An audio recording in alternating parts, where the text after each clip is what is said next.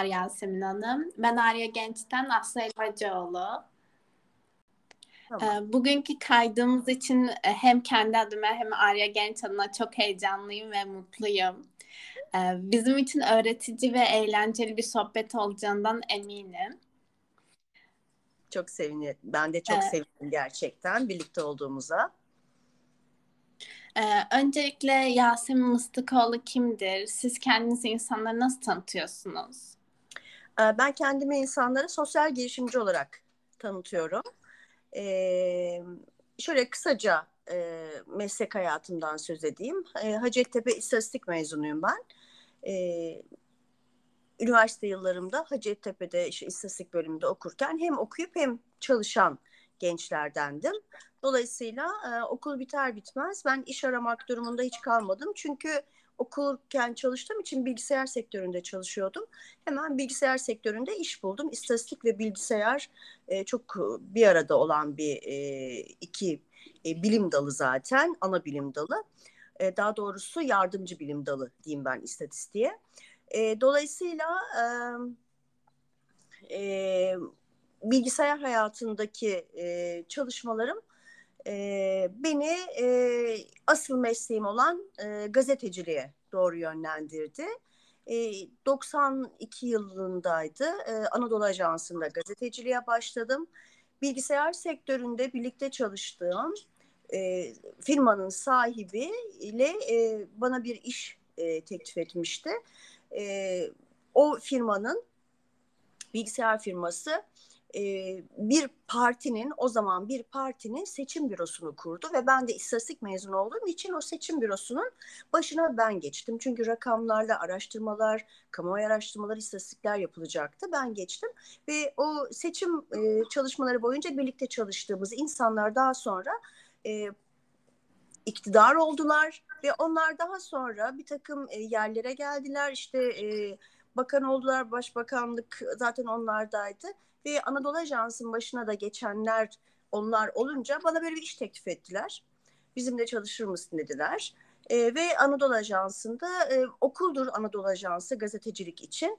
E, Hacettepe İstatistik'ten sonra benim için asıl okul o e, gibi e, oldu ve gazeteciliğe böyle başladım aslında ben. E, daha sonra da e, televizyon muhabirliğine geçtim. Televizyon muhabirliğinde de siyaset muhabirliği yaptım uzunca bir süre. E, siyasi muhabirlikten e, e, özel televizyonlarda çalıştıktan sonra TRT'ye geçtim. TRT'de ikinci bir okuldur. TRT'de de e, çalıştıktan sonra basın sektöründen emekli oldum. Neden sosyal girişimci olarak adlandırdım kendimi? Çünkü e, emekli olduktan sonra ben iş hayatına atıldım ve girişimci kadın platformunda yer aldım. Bir e, otel inşa, e, daha doğrusu inşa değil, bir e, restorasyon yaparak bir otel e, hayata geçirdim. Bir butik otel. Onunla da e, kadın e, girişimciler arasında yer aldım. E, böylece de e, iş hayatım yani ticaret hayatım başlamış oldu. İstersen kısaca sosyal girişimci neden e, onu anlatayım. Neden sosyal girişimci olarak adlandırıyorum? Çünkü sosyal girişimcilik e, e, etrafında gördüğü e, iyileşmesini istediğin bir e, konu varsa bu konu üzerinde e, çalışmak ve o, e, o konuyu e, katma değer getirecek şekilde hayata geçirmek. E, şöyle e, onu da e, hemen örneklendiriyorum ki e, Antakya'da yaşıyorum ben. Antakya'nın o ara sokaklarında altıl kalan evler vardı. Şu anda hepsi birer değer oldu ama ilk o evlerin içerisinde olan benim, o evlerin ilk içerisine giren benim ve orada ilk işletme açan kişiyim. Dolayısıyla bu bir sosyal girişimcilikti. Ee, öyle başladım iş hayatıma. Daha doğrusu e, ticaret hayatıma diyeyim. Kadın girişimcilerin arasına öyle girdim. Evet gerçekten çok dolu dolu bir e, eğitim hayatı olmuş. Hatta bir sonraki so- sorumuzda cevaplamış oldunuz. E, istatistikten e, gazeteciye nasıl geçti bu sorumuzla cevaplamış oldunuz. Fakat aynı zamanda yazarlık da yapıyorsunuz. Trenli Gelinler kitabınız var. Bundan da bahsetmek ister misiniz? İsterim tabii ki. Aslıcığım bir de şöyle bir şey var. Gazeteci olunca hakikaten e, gazeteciyi susturmak da çok zor oluyor. O yüzden e, onun eline bir de ben e, televizyon muhabiriyse bu bir de ekrana ekranda daha önce yer aldıysa ve hala ekrandaysa mikrofonu elinden almak çok zor oluyor. Evet. O yüzden e, araya sen gir hiç şey yapma. Tamam. Ee, Peki. şöyle şimdi e, bir taraftan evet bu girişimcilik e, modelleri üzerinde çalışırken ki ben e, evet bir butik otel yaptım. O bir butik otel bir marka değeri kazandı ve ben daha sonra onu e, yine girişimci iki kadına sattım o işletmemi. Sonra da buğday üzerine çalışmaya başladım. E, buğday da işte e, yöremizde yapan bir ailenin mensubuyum.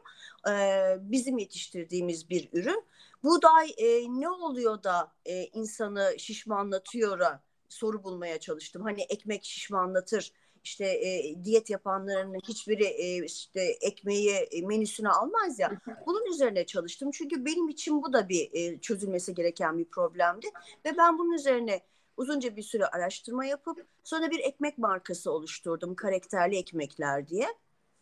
Aynı zamanda ekmek danışmanlığı yapıyorum şimdi.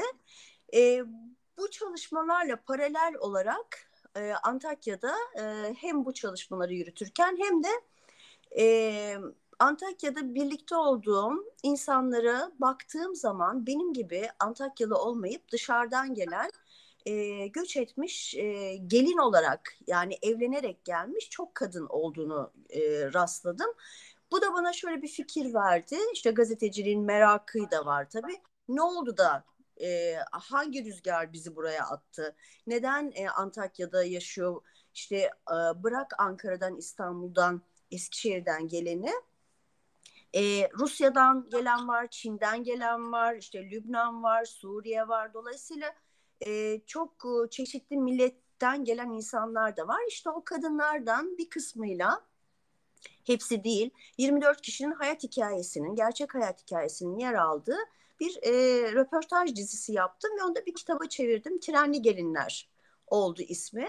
Neden trenli gelinler? Çünkü e, bizim bu bölgede yaşadığımız bölgede dışarıdan gelen e, gelin olarak evlenerek gelen kadınlara trenliler diyorlar. Çünkü burada soruyorlar birisi evlendiği zaman kimlerden diye soruyorlar. İşte kimlerden olduğunu bilmediği için e, o dışarıdan geldi trenli o derler. O yüzden kitabın ismi de Trenli Gelinler trenli gelinlerin e, hayata e, gelmesi de böyle bir merak sebebiyle or- evet. ortaya çıktı. Gerçekten çok yaratıcı bir isim ve e, içeriği de çok merak uyandırıcı. En kısa sürede alıp okumak istiyorum. Çok sevinirim. e, aynı zamanda iklim gazeteciliği de de e, yer alıyorsunuz. Peki iklim gazeteciliği nedir? Bunu bize açıklayabilir misiniz? Evet çok sevinirim çünkü iklim e, krizi ve iklim değişikliği son zamanlarda e, çok sıkça rastladığımız bir mesele. Birçok reklamlarda görüyorsunuzdur işte artık markalar sürdürülebilir olduğunu ileri sürüyor. Çünkü artık insanlar aldıkları e, ve giydikleri ve de yedikleri her şeyde e, buna dikkat etmeye başladı ki çok da önemli bir şey. E, iklim gazeteciliği ik, e, gazetecilik altyapısı olan e, kişilere e, böyle bir uzmanlık alanı e, sunuldu. Bazı eğitimler verildi, bazı e, kuruluşlar tarafından ki hala veriliyor. Ben de Ankara Gazeteciler Cemiyeti üyesiyim. Bizim cemiyette böyle bir eğitim vererek iklim gazeteciliğinin e, doğru anlatılması, iklim değişikliğinin, iklim krizinin doğru anlatılması için bir e, aslında bir hizmet bu. Çünkü gazeteciliğin de e, çeşitli e, sebeplerle gazetecilik yapılıyor. İşte doğru bilgi aktarmak, araştırmak, işte e, bazı e, olayları ortaya çıkartmak. E, iklim gazeteciliğinin görevi de şu, e, iklim değişikliği ve iklim kriziyle ilgili bilgileri doğru olarak aktarmak, bu araştırmaları, yapılan araştırmaların e, bunun bir terminolojisi var, bir dili var çünkü. Onu insanların anlayabileceği, bireylerin anlayabileceği şekle indirgemek ve de çözüm sunmak, çözümleri de aktarmak. Yani e, işte iklim değişiyor, iklim krizi var. Artık şunlar e, dünya istediğimiz gibi değil, eskisi gibi değil deyip onu böyle bırakmak değil, insanları umutsuzluğa sevk etmek değil. Bunun bir çözümü var. Bu çözümleri de sunmak. E, bu karmaşık olayı e, biraz e, daha anlaşılır bir dile getirerek bireylere anlatmak iklim gazeteciliğinin görevi. Ee, çözümleri var dediniz. Peki e, gelecekte olacak, yakın gelecekte olacaklar için öngörüleriniz ve önerileriniz nelerdir? Şöyle iklim krizini zaten hep birlikte yaşıyoruz biz şu anda. Yani iklim krizi kısaca e, dünya yani yeryüzünün e, sıcaklığının artarak e, işte bazı doğa olaylarının çok sıkça yaşanması ve de e, yeryüzü ısındığı için bir takım e, değişikliklerin çok hızlıca olması. Aslında e, iklim değişikliği çok normal bir şey ama uzun süreçte normal bir şey. Anormal olan biz çok kısa sürede yaklaşık 150-200 senede çok hızlı bir şekilde iklim değişikliği yaşıyoruz. Bu da e, dünyanın ısısının artmasına sebep oluyor. Bu da e, insan vücudunun e, e, yaşamaya alışık olduğu bir e, şey var, ortam var. O ortamın giderek e, zorlaşması anlamına geliyor. E, sorun şu ki çok hızlı bir şekilde e, üretiyoruz ve tüketiyoruz. Sorun buradan kaynaklanıyor. Çok hızlı tükettiğimiz için bu çevre kirliliği, çevre kirliliğinden doğan e, işte iklim e, krizi, işte fosil yakıtlar dediğimiz bu petrolü, doğal gazı ve kömürü çok sıkça kullandığımız için yani rüzgar, e, güneş e, ve de deniz bunlar e, dalgası gibi yenilenebilir enerji daha e, rentable kullanmamız gerektiği için e, çözülebilecek bir mesele. Ama bizler asıl yapmamız e, gereken şey e, tüketimi azaltmamız gerekiyor Aslı'cığım. Tüketimi azalttığımız zaman üretim de tabii ki bir şekilde e, daha azalacak. E, daha az e, işte seyahat etmek, daha e, sürdürülebilir seyahat etmek, uçağı daha az kullanmak, elektriği daha az kullanmak, suyu daha az kullanmak, e, alışveriş yaparken bir değil, iki değil, üç defa düşünmek. Dolayısıyla aslında tasarruflu yaşamak, dünya hem dünyanın sunduğu, sana sunduğu kaynakları tasarruflu kullanmak hem de insan eliyle üretilen tüm üretimleri tasarruflu kullanmak. Ee, bence aynı zamanda insanlık olarak e, kaynaklarımızın tükenebilir olduğunun hala farkında değiliz. Bu da bence büyük bir sorun. Çok haklısın. Yani biz hala mesela Türkiye'yi su zengini bir ülke zannediyoruz ama değil. Türkiye su fakiri bir ülke ve e, bizler e, suyu çok hoyratça kullanıyoruz. Bir gün diyorum ki hep bunu söylüyorum. Klozete böyle bastığımızda suyu bulamadığımızda işte o zaman anlayacağız. O yüzden e, şu e, küçücük su birikintilerinin e, yani su akıntılarını önlemek bile e, çok mühim bir şey. Elbette karar alıcıların, kural koyucuların, devletin, devletlerin yapacağı çok önemli şeyler var ama biz bireylerin de var. Yani herkes sorumluluğunu yerine getirirse en azından ben görevimi yerine getirdim diyebiliriz. Çocuklarımız sizler için. Yani bizler zaten bu dünyayı hakikaten e, bu hale getiren bizde bizim jenerasyon. Bizden önceki jenerasyon biraz daha tutumlu davranmış. Ama bizim jenerasyon biraz daha bu konuda hoyratça davranmış. Maalesef çok üzülüyorum sizlere böyle bir görev bıraktığımız ama için ama siz gençlerin e, sizden e, sonraki de e, neslin çok ciddi çalışmalar yapması gerekiyor. İşte ben biraz bu konuda çalışıyorum. Çocuklarla ve gençlerle çalışıyorum. Çocukları anlatmaya çalışıyorum, gençlere anlatmaya çalışıyorum. Çünkü ilerinin meslekleri de bu yönde olacak. Yani bu konuyla iklimle ilgili davalar açılıyor mesela artık. Hukukçular bu yönde çalışacak. Ya da ne bileyim havayı kirleten, sera gazını artıran metan gazı teknik bir bilgi ama şey için söylüyorum. Metan gazını yutacak sistemler var, oluşturuluyor. İşte bunları yapacak olan sizler işte e, mühendis olacaksınız. Belki o yöne kayacaksınız. Dolayısıyla e, gençlerin bu konuda çok ciddi bilgilenmesi gerekiyor diye düşünüyorum. E, gençlerin bilgilenmesi derken e, tam da bu noktada e, şu soru geliyor. Hı-hı. Teknoloji ve finansal okuryazarlık kadar dediğimiz gibi iklim hakkında da e, bu şekilde bir şekilde okuryazarlı olmamız çok önemli. Peki bu yönümüzü biz nasıl geliştirebiliriz? Ee, şöyle e, aslında bu konuda e, eğitimler de var. Örneğin çok bu konuda çok ciddi çalışan e, Yuva Derneği var. E, birkaç dernek var ama bu Yuva e, Derneği o, özellikle altını çiziyorum. Avrupa Birliği projesiyle yürütüyor bunu. E, iklim okul yaz, iklim okur yazarlığı eğitimleri veriyor hem gençlere hem çocuklara. Bunun yanında e, hiç duydum mu bilmiyorum. E, işte yurt dışında e, Greta Thunberg diye bir e, genç 2018 yılında bu konuda bir eylem başlatmıştı ve Türkiye'de de bunun ayakları var. Fridays for Future, Youth and Climate e, bunlardan e, bir diğeri. E, bir takım e, kuruluşlar var, örgütler var. Gençlerin e, yer aldığı, gençlerin içinde e, hatta eylem yaptı, hatta okullarını asarak, hep bunu okullara gittiğim zaman söylüyorum öğretmenleriniz burada mı diye. Çünkü işte e, bir cuma günü belirleniyor. Geçtiğimiz 24 Mart'ta da yapıldı. Gençler bu konuda e, bir arada bir araya geliyorlar, seslerini yükseltiyorlar, siyas, siyasetçilere mesaj veriyorlar. İşte bir araya geldikleri bu platformlar bu iklim okur yazarlığını da onlara anlatıyor. Onları takip etmek çok kolay. E, sizler çok bu konuda zaten bilgilisiniz. E, internet işte e, şey e, Instagram çok e, iyi kullanılıyor. O adresleri bulmak de zor değil. Bulabilirsiniz. Evet. Ben de pandemi döneminde böyle küçük bir derneğin kıyı Ege şeridini koruma adı altında çevrim içi bir eğitime katılmıştım iki günlük.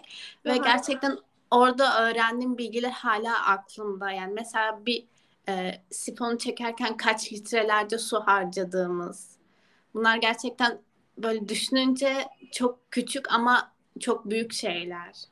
Kesinlikle. Mesela çok küçük bir şey bu. Bazı e, sifon şeylerde, klozetlerde sifonları görüyoruz. İki tane böyle bir minik bir küçük bir büyük var. O e, büyük e, şey düğmeye basıldığı zaman 6 litre su var onun içinde. Diğerinin içerisinde 2,5 litre su var. Yani e, bu minicik bir bilgi bile o iki buçuk litreye basmak eğer yeterli oluyorsa onu kullanmak inan ki e, çok ama çok ciddi bir su tasarrufu oluyor. E, dediğim gibi e, evet devletlerin, hükümetlerin ve o onun alttaki mekanizmaların yapacağı çok çok e, önemli girişimler var ama biz bireylerin de bu konuda e, bilgilenmesi ve uygulaması gerekiyor. E, çok dinamik bir konu, çok e, katmanlı bir konu. Dolayısıyla gençlerin de çok ciddi ve çok güzel yer alacağı bir konu. Sizler zaten bizlerden çok daha iyi yaparsınız bu meseleyi. Sadece biraz araştırmak, biraz e, katkı sağlamak, e, biraz ayağa kalkmak gerekiyor o kadar. Kesinlikle.